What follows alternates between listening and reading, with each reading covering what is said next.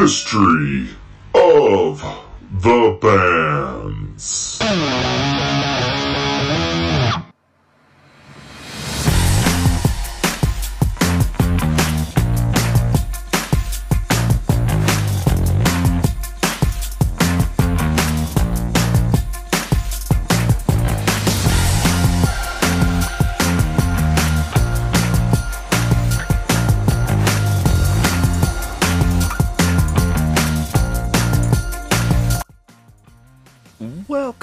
Welcome, welcome, to History of the Bands. I am your host, the human Google machine, Brandon Withers. How is everybody's? Eyes are doing goods. You know, it's like 5 in the morning, so I'm a little bit groggy. anyway, on this episode, we're going to do something a little bit different like we did last season. Like what we did on the Elvis episode, where we talked about conspiracies. So, for this episode, we're going to be talking about the Beatles and the conspiracies around the Beatles. But I will do a brief history of the band's success before we start here. The Beatles were a rock band formed in Liverpool in 1960. The members were John Lennon, Paul McCartney, George Harrison, and Ringo Starr. They are one of the most influential bands of all time and were a huge part to the development of the 1960s music. Their sound was like a fusion of classical music and traditional pop in an innovative way. The band also explored music styles ranging from folk to Indian music to psychedelic and hard rock. The Beatles revolutionized many aspects of the music industry and were often publicized as leaders of the era's youth and social culture movements. The band was led by Lennon and McCartney. The Beatles evolved from Lennon's previous band, the Quarrymen, and built their reputation playing clubs in Liverpool and Hamburg over three years from 1960. Manager Brian Epstein molded them into a professional act, and producer George Martin guided and developed their recordings, greatly expanding their domestic success after signing to EMI Records and achieving their first hit, Love Me Do, in late 1962. As their popularity grew into the intense fan crazy dubbed Beatlemania, the band acquired a nickname called the Fab Four.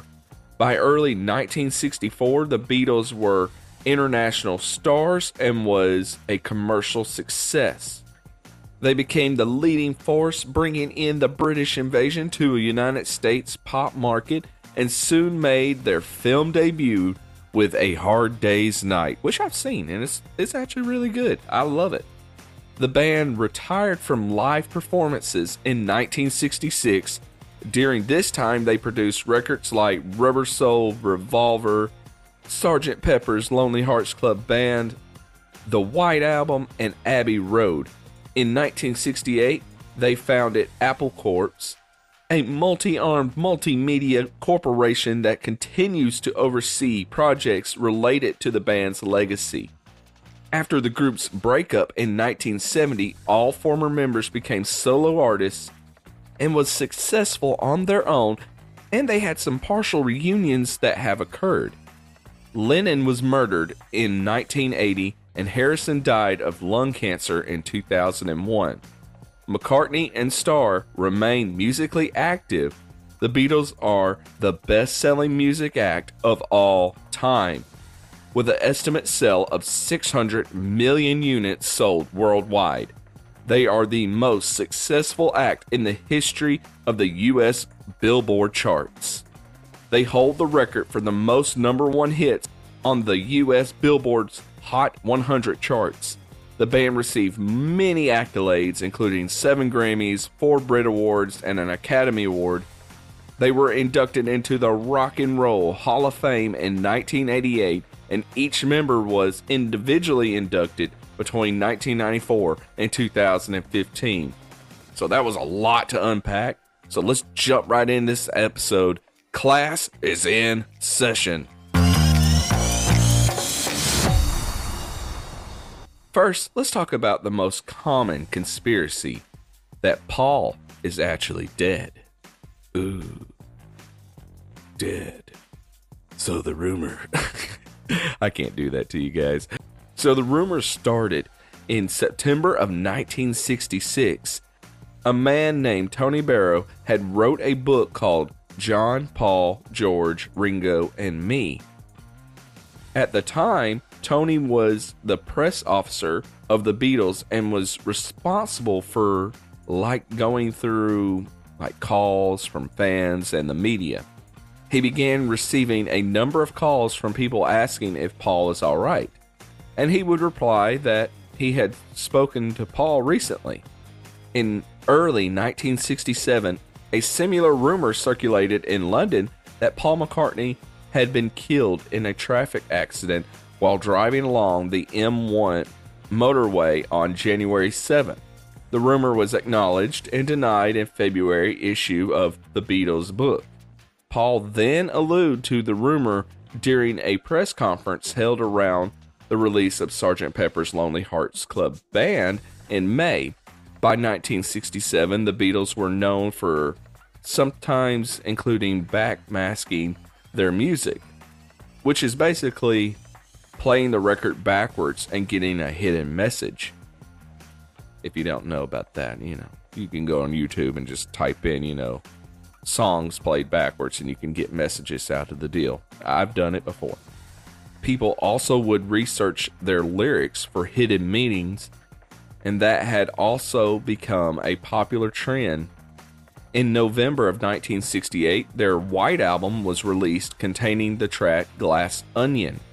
John wrote the song in response to Gobbledygook said about the Sgt. Pepper's album. In a later interview, he said that he was purposely confusing listeners with lines such as, The Walrus was Paul, a reference to his song I Am the Walrus from the 1967 EP and album Magical Mystery Tour. Which, guys, I'm going to tell you, I Am the Walrus is really, really out there. On October 12, 1969, a caller to Detroit radio station WKNR FM told disc jockey Russ Gibb about the rumors and included its clues. Gibb and other callers then discussed the rumor on air for the next hour, during which Gibb offered further potential clues. Two days later, the Michigan Daily published a review of Abbey Road by University of Michigan student Fred LaBour, who had listened to the exchange on Gibbs' show under the headline McCartney's Dead New Evidence Brought to Light. It identified various clues to Paul's alleged death on the Beatles' album cover, particularly on the Abbey Road sleeve. Fred later said that he had invented many of the clues and was astonished when the story was picked up by the newspapers across the United States. Naudin writes that very soon, every college campus, every radio station had a resident expert.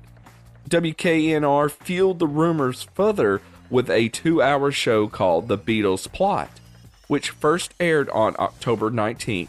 This show had been called Infamous and a Fraud. It brought enormous worldwide publicity to Gibb and WKNR. The story was soon taken up by more mainstream radio stations in the New York area.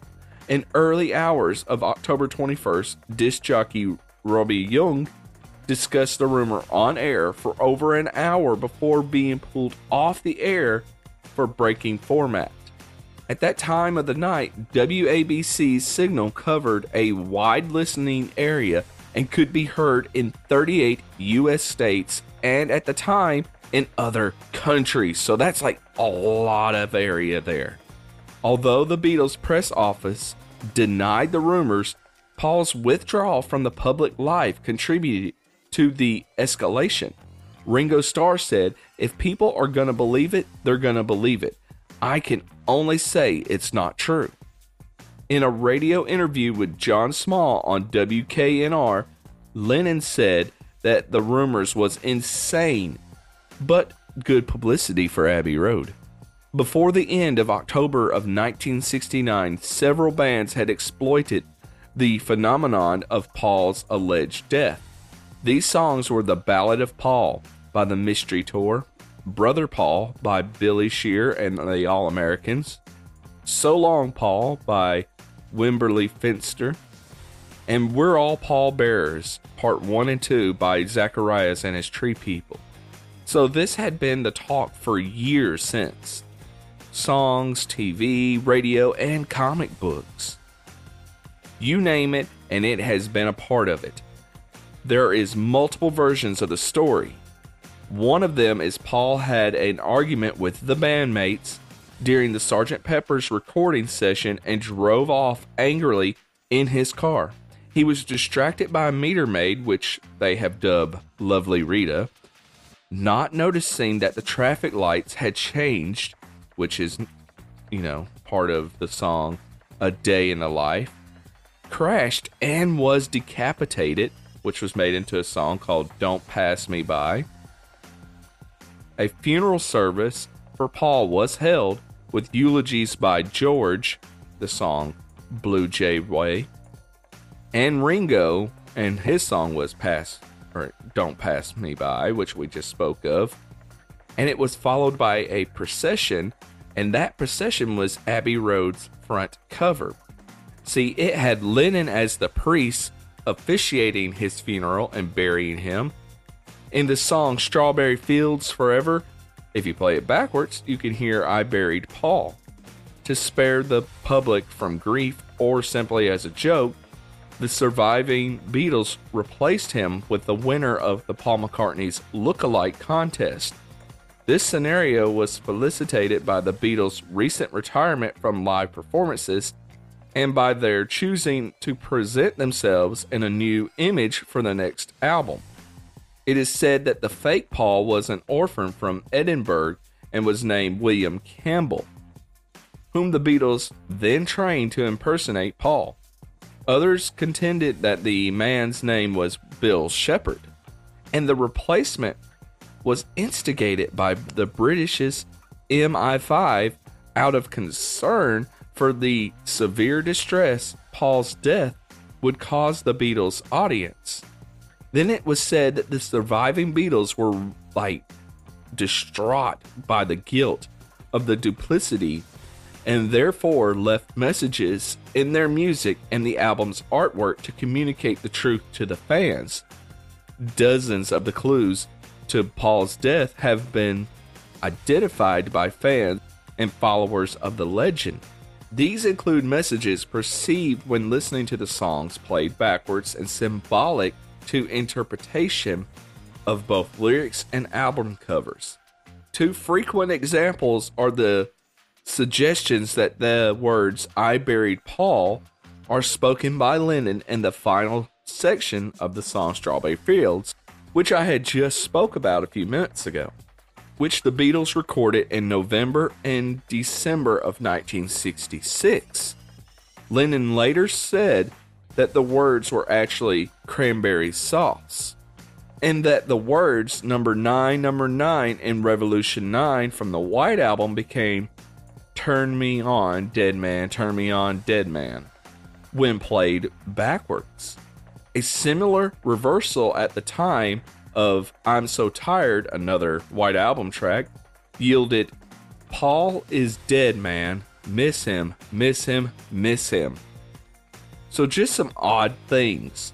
Another example of the interpretation of the Abbey Road cover as you know the procession was going on lennon is dressed in all white it is said to be the heavenly figure Ringo is dressed in black, symbolic as the Undertaker. George Harrison in denim, representing the gravedigger.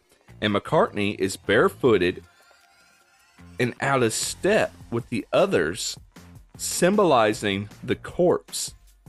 The number plate on the white Volkswagen Beetle in the photo contains the characters LMW281F, mistakenly read as 28IF. This was identified as further evidence. 28IF represents Paul's age if he had been alive, while LMW stood for Linda McCartney Weeps or Linda McCartney Widow. Definitely a head scratcher on this one, guys. It's really getting to you here because there's just so many conspiracies in that. So let's move on from Paul and talk about another conspiracy. Do y'all remember Helter Skelter? The interesting song from the Beatles that influenced Charles Manson. Well, when Paul wrote the song called Helter Skelter, it originally meant disorderly haste or confusion. There is a place over in Europe called Helter Skelter that is a fairground attraction consisting of a tall spiral slide winding around a tower. Paul said that he was using this symbol of a helter skelter as a ride from the top to the bottom, the rise and the fall of the Roman Empire. And this was the fall and the demise. Well, Manson's interpretation of the song was totally different.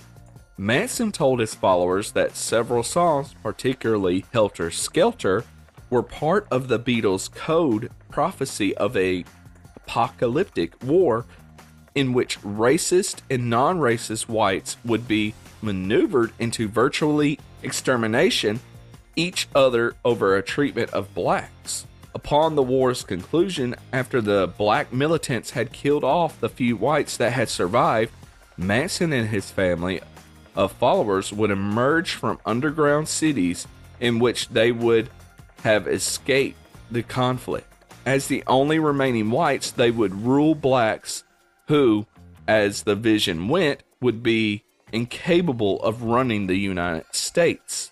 There are many books and podcasts about Charles and Helter Skelter, weird events and all, like the clock stopping during the trial at a certain time.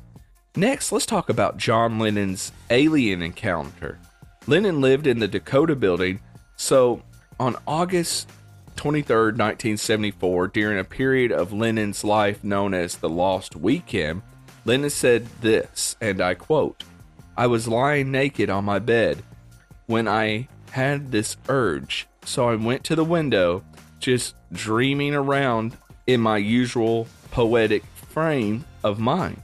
There, as I turned my head, hovering over the next building, no more than a hundred feet away from this thing, with ordinary electric light bulbs flashing on and off around the bottom, one non blinking red light on top. Unquote. So the next day, he called a man named Uri Geller, who comes over to his apartment. In Geller's words, and I quote again, he tells me that while he was lying in bed, suddenly a strobing sphere of light appeared in an extraterrestrial hand kind of stretched out gives him an object. Unquote. Geller's first question was, What did you smoke? but then John Lennon swore that this actually happened. So it's just a very odd occurrence. Many Beatles fans noticed that John Lennon had an odd connection to the number 9. A few of his songs include the number, such as Revolution 9 and one after 909. In his 1980 interview with Playboy, John Lennon acknowledged his coincidental ties to the number. Lennon said, and I quote, I lived at 9 Newcastle Road. I was born on the 9th of October. It's just a number that follows me around. But apparently, I'm a number 6 or a 3 or something, but it's all a part of 9. Unquote. The Beatles' first appearance on The Ed Sullivan Show was on February 9th. John received a death threat that said, I'm going to shoot you at 9 tonight. He left the Beatles in 1969 after being in the band for nine years. His technical date of death, based on the time in Liverpool was on December 9th. These coincidences have led many believers that the number somehow dictated Lennon's life. So, since we talked about Paul is dead and all, there is another rumor that Paul is the only original member and that the others all have died and been replaced. A student at the University of Virginia said that Ringo died in 1963, George died in 1964, and Lennon died in 1965. He goes on to say there is clues that follow to prove this conspiracy. First, on the front cover of With the Beatles, Ringo's face is not in line with the others. Clearly, a clue that Ringo on this album is different from the others. So he believes that Ringo died between the first two albums and had been replaced. The second one is on the cover of A Hard Day's Night. George is the only Beatles with his back turned to the camera in the photo. And he is the only one with a cigarette which stood for a coffin nail. So those were signs that George had died. The third one is on Revolver. John sings the song I'm Only Sleeping. Sleep is a metaphor for death. He said that the Beatles are characters that have been played by many different actors over the years. To move on, there is a conspiracy that the Illuminati created the Beatles to control the youth and reshape their minds with soft drugs. This comes from conspiracy theorist Dr. John Coleman. He said the phenomenon of the Beatles was not spontaneous rebellion by the youth against the old social system. Instead, it was a carefully crafted plot to introduce a conspiratorial body which could not be identified, a highly destructive element into a large population group targeted for change against its will. New words and new phrases were introduced to Americans along with the Beatles. Words like rock, teenager, cool, discovered, and pop music were codes for acceptance of drugs. Well, that's all the conspiracies I got for you at this time. If you enjoy this episode, please reach out and let me know. Give me suggestions on what conspiracies you want to hear next. On the next episode, I will get back to music as I will be talking about one of the cool cats out there known as Bob Seger. So you don't want to miss Bob Seger. Anyway, as always, if you want any updates, head over to History of the Bands on TikTok head over to History of the Bands on Facebook, head over to History of the Bands on Instagram.